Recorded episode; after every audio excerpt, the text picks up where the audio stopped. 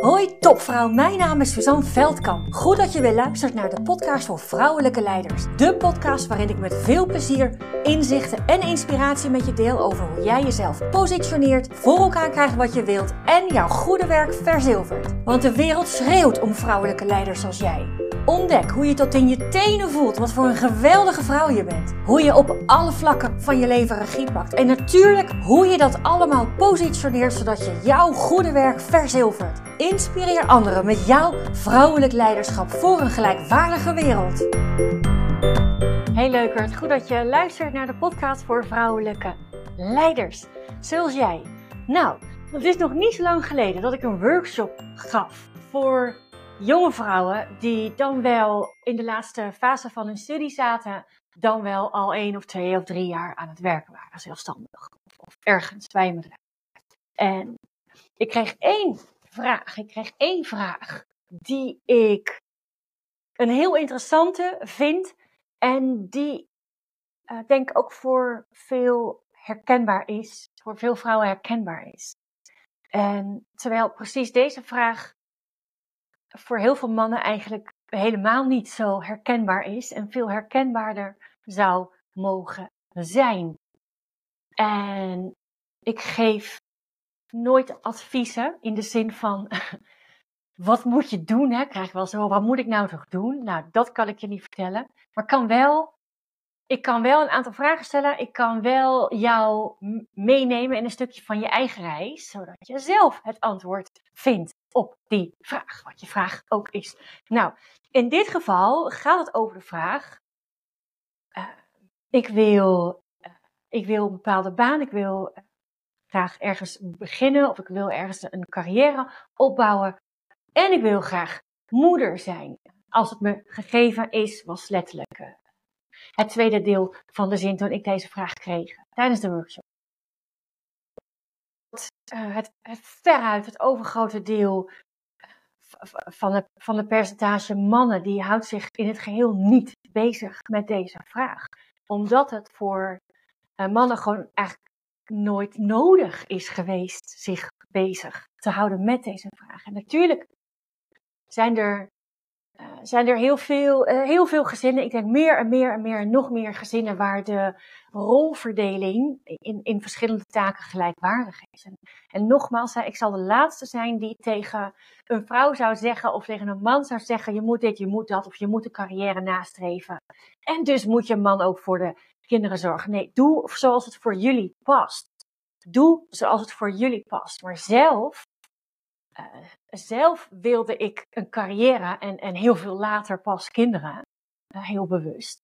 En toen ik kinderen uh, kreeg, toen ik moeder werd, en later ook moeder werd van een tweede kindje. Um, toen was het allemaal niet zo. Toen had ik al, ik had al een carrière. En voor mij heeft het moederschap heel erg geholpen bij hoofd van bijzaken onderscheiden. Hè? Ineens lag daar een kindje op die commode op dat kussentje met zo'n uh, ding, een bol of een bolling of een ronding erin, zodat het kind er minder gemakkelijk afrolt. Maar ik, ik ben wel eens binnengekomen in de slaapkamer dat mijn man met, met mijn dochter bezig was op die commode met een pamper, weet ik veel. En dat ik dacht, jeetje, jeetje, daar ligt nu gewoon een mensje, daar ligt iemand daar ligt iemand. En als ik, het geldt natuurlijk ook voor man, maar als ik niks doe, als ik niet doe, niks doe, dan overleeft ze het niet. Dan overleeft ze het niet. Ik realiseerde me ineens dat er iemand zo afhankelijk was van mij dat het zou gaan om leven en dood. En nou, dat zorgde ervoor dat ik dacht: oké, nou, werk, weet je, dit is niet belangrijk, dat is niet belangrijk, dit is niet belangrijk, dat wel en dat wel. Tak, we gaan. Dus uh, dus, dus dat, dat was voor mij. Maar, uh, maar toch heb ik in die, in die periode toch ook, weet je, als je met z'n tweeën bent, dan kan je alsnog een ongelijke rolverdeling hebben thuis. Maar dan is er een stuk minder te verdelen, weet je. Als je het huishouden niet doet, dan doe je het huishouden niet. Nou ja, dan is het vies, viezer, vies. En uh, als iemand er dan last van heeft, dan, uh, dan wordt het misschien schoongemaakt. Maar goed, met een kind werkt dat natuurlijk niet zo. Dat wil ik ook helemaal niet. Maar met een kind werkt dat anders. En uh, ik dacht uh, dat ik dat dus hoorde te doen zoals mijn moeder dat deed. En die deed alles. Want, want zij werkte niet en mijn vader werkte wel. En die deed niks. Echt niks. Echt, echt, echt niks. Dus dat heb ik ook een tijdje gedaan. En dat werkte uh, natuurlijk niet. Dat, tenminste, voor mij werkte dat niet, laat ik het zo zeggen. Klopt ook helemaal voor geen meter, vond ik. Je hebt allebei je ja gezegd tegen het ouderschap. Dus het is samen, het is samen te doen. Maar ja, wat als je daar nog allemaal uh, niet bent. Hè? Je begint net aan je carrière. Ze weet donders goed wat ze wil in dit voorbeeld. Nou, dat wist ik nooit. Dus dat is haar voordeel. Heel goed uh, weten wat je wilt. Dat maakt het een stuk gemakkelijker om, om dingen überhaupt voor elkaar te krijgen. Uh, en tegelijkertijd is er ook dat die andere, dat andere, een andere kant van haar die ook graag het moederschap wil ontdekken als het haar gegeven is. En met wat je natuurlijk allemaal hoort, met wat je natuurlijk zo vaak om je heen hoort, is het bijna, en ik voelde als het ware de druk, niet alleen voor haar, maar ook van andere jonge vrouwen die bij deze workshop aanwezig waren. Ik voelde, ik voelde de druk dat het, dat en, en, uh, niet zozeer uh, moest, maar dat dat een wens was die eh, een soort van onmogelijk leek. Dat het een onmogelijke wens was dat je en een carrière wilt maken en, en wilt ontdekken. Uh, ten eerste of je moeder zult worden en, en zo ja, om moederschap te doen, te, te zijn. Te, ja, dat onderdeel te laten zijn ook van je, van je leven. Weet je, het moet niet en en. Laat en en een keuze zijn. Als en en staat voor carrière en moederschap. Dat is een keuze. Er moet helemaal niks. Er moet helemaal niks. Wat mensen ook zeggen, er moet niks. Uh, en toch krijg je zoveel mee. Krijg je zoveel mee in, in alle berichtgeving en alles wat er in het nieuws tevoorschijn komt hè, over uh, vrouwen en, en de impact die het heeft. Dat je er sowieso uh, twee keer, uh, weet ik veel hoe, de, hoe lang het verlof nu is. Maar twee keer, wat was het, twaalf weken in mei, 12 of 16? Nou, ik weet het niet meer. Volgens mij twaalf weken en met een beetje geluk of 16 weken. Nou ja, goed. In ieder geval drie, vier maanden eruit. Nou ja, als je dan nog extra verlof neemt of, of je verlof verdeelt over een lange periode, een dag in de week, dan ben je natuurlijk ook die tijd kwijt. En dat kan natuurlijk niet. Zo is de gedachte. Want dan loop je achter. Want dan loop je achter op die collega's, eh, misschien wel juist mannelijke collega's, die wel, die er wel gewoon altijd zijn. Die er wel altijd zijn. En even los van dat ik je inmiddels een lijst van, van 100 redenen kan geven waarom dat zo niet hoeft te zijn, maakt die druk die je jezelf oplegt uit wat je hebt opgedaan hè, om je heen. En dat is logisch, hè, dat doen we als mensen. In de eerste zeven jaar van je leven neem je alles echt voor waar aan. Hè. Je hebt dan ook niks nada niente om te toetsen. Maar ook daarna nemen we dingen voor waar aan, omdat het simpelweg, uh, omdat we dat continu tot ons krijgen. En op het moment dat je tot je krijgt dat je dus achter gaat lopen op het moment dat je voor het moederschap kiest. Dat je deeltijd werkt, kan je de boel wel, eh, kan je het allemaal wel schudden. En je blijft altijd en dan ook altijd achterlopen op vooral de mannelijke collega's die wel, die wel uh, de, de tijd hebben om continu fulltime of, of meer te kunnen werken. En weet je, dit is natuurlijk één van de, van de voorbeelden, hè? maar op het moment dat je dat zo voor waar aanziet, dan wordt zo'n keuze heel moeilijk. Dan wordt zo'n keuze heel moeilijk en zo'n keuze hoort niet moeilijk te zijn. Zo'n keuze maak je moeilijk omdat je er in je hoofd mee aan de slag gaat, maar in je hoofd ga je er niet uitkomen. Weet je, ik vind sowieso dat het, het hele, het, het, um, het ouderschap, weet je, het is nogal een keuze die je maakt. Ik vond het echt groot. Ik heb niet voor niks pas. Ik was bijna 36 dat ik de eerste kreeg. En, um, ik had, ik had twee oma's, die kregen allebei vanwege de oorlog op latere leeftijd uh, kinderen. En, uh, en die zeiden altijd tegen mij, allebei, goh, je hebt tijd zat. Je hebt tijd zat. Dus ik dacht, nou, tijd zat, Suus. Ondanks dat de kans, weet ik veel, met elk levensjaar zoveel procent afneemt. Ik dacht, ik heb tijd zat. Mijn oma's hadden tijd zat. Nou, niet bewust gekozen, maar er zat iets, uh, iets in de weg, blijkbaar. Maar uh, ze hadden tijd zat om uh, op latere leeftijd kinderen te krijgen. Zo zeiden ze dat altijd tegen mij. Dus dat was mijn waarheid. Een hele fijne, kan ik je vertellen. Ik was ook binnen no time zwanger, beide keren. Weet je, kijk, zo'n keuze, ik, een, een, ik zou een kind krijgen, is bijna geen rationele keuze.